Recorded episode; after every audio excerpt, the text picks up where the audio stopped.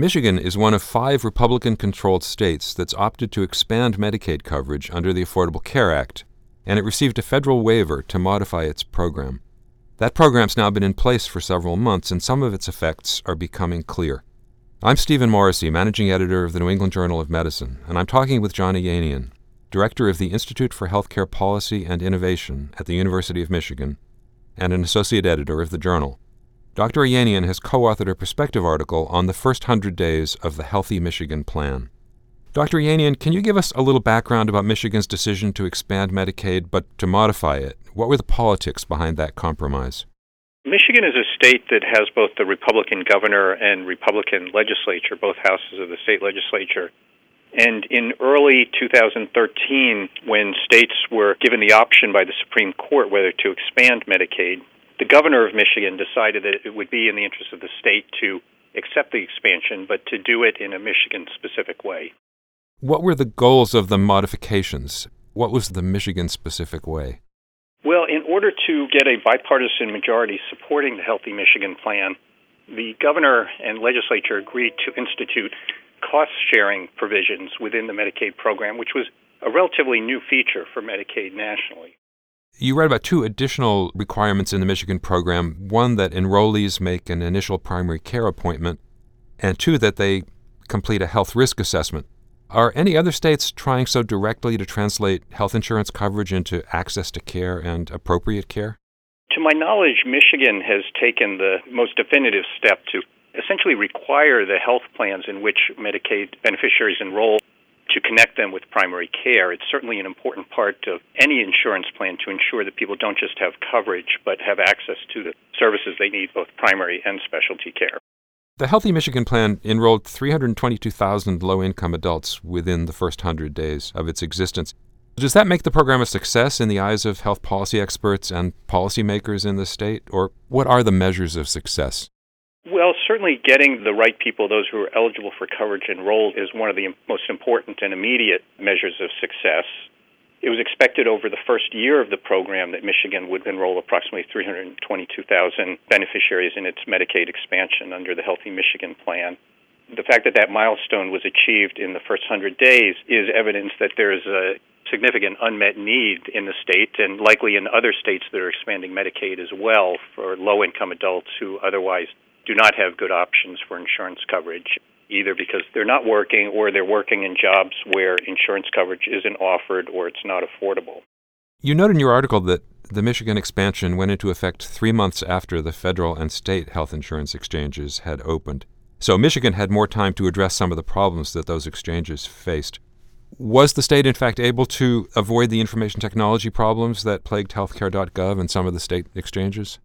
Yes, I think that that additional three months, as well as seeing some of the difficulties that healthcare.gov had at the federal level, as well as other state insurance exchange websites around the country, I think emphasized for leaders of the key state agencies here in Michigan the importance of coordinating both the policy and technical implementation of the Medicaid expansion in terms of communicating to the public about the eligibility criteria, having the computer systems in place to determine whether people met the income criteria for Medicaid, and then having the ability to collect and evaluate the data from applicants for the Medicaid program for the Healthy Michigan Plan to confirm their eligibility and to connect them with one of the Medicaid health plans covering individuals in the state.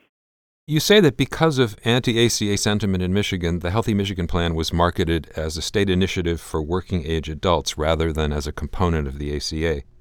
So that would imply that if it's judged on its merits, Medicaid expansion would be widely embraced. So, how much of the opposition to the ACA, both in Michigan and elsewhere in the country, do you think is attributable to poor marketing? That's a good question. I think we have to look at each state individually, although over time I think we'll draw lessons from comparing how Medicaid as well as the insurance exchanges were promoted in different states. I think there clearly is a sense that most healthcare is local. It's delivered in health plans and provider networks, the state and local level. So there is some value, I believe, in promoting programs like this, even if they are authorized and funded through the federal government within the context of the healthcare systems in states and local areas. And that was the approach that Michigan took. In Michigan, as you point out, there are numerous policy questions still outstanding, including what the medical needs of the enrollees are going to be and whether the state's healthcare capacity is going to be sufficient to meet them. Are those questions being actively studied?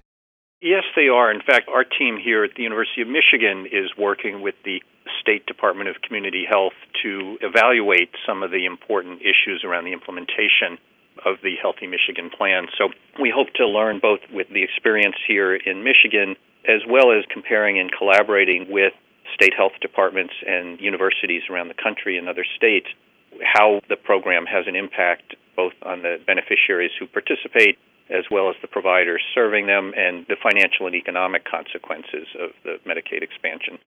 And finally, what do you see as the next steps in Michigan in terms of ensuring that coverage levels are kept high and that access to care is also available?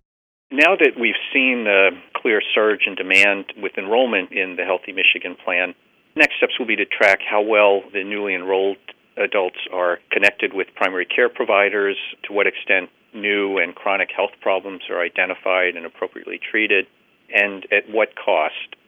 When Michigan approved the Healthy Michigan Plan, the legislature determined that the state begins to contribute to the cost of that program beginning in 2017 that Michigan needs to achieve savings in other ways, for example, through reduced expenditures on mental health programs that are now covered by the Medicaid program that offset the costs that the state will bear, beginning at 5% of the overall expansion costs in 2017. And the state legislature reserved the right to withdraw from the Affordable Care Act's Medicaid expansion if those costs were not offset over time.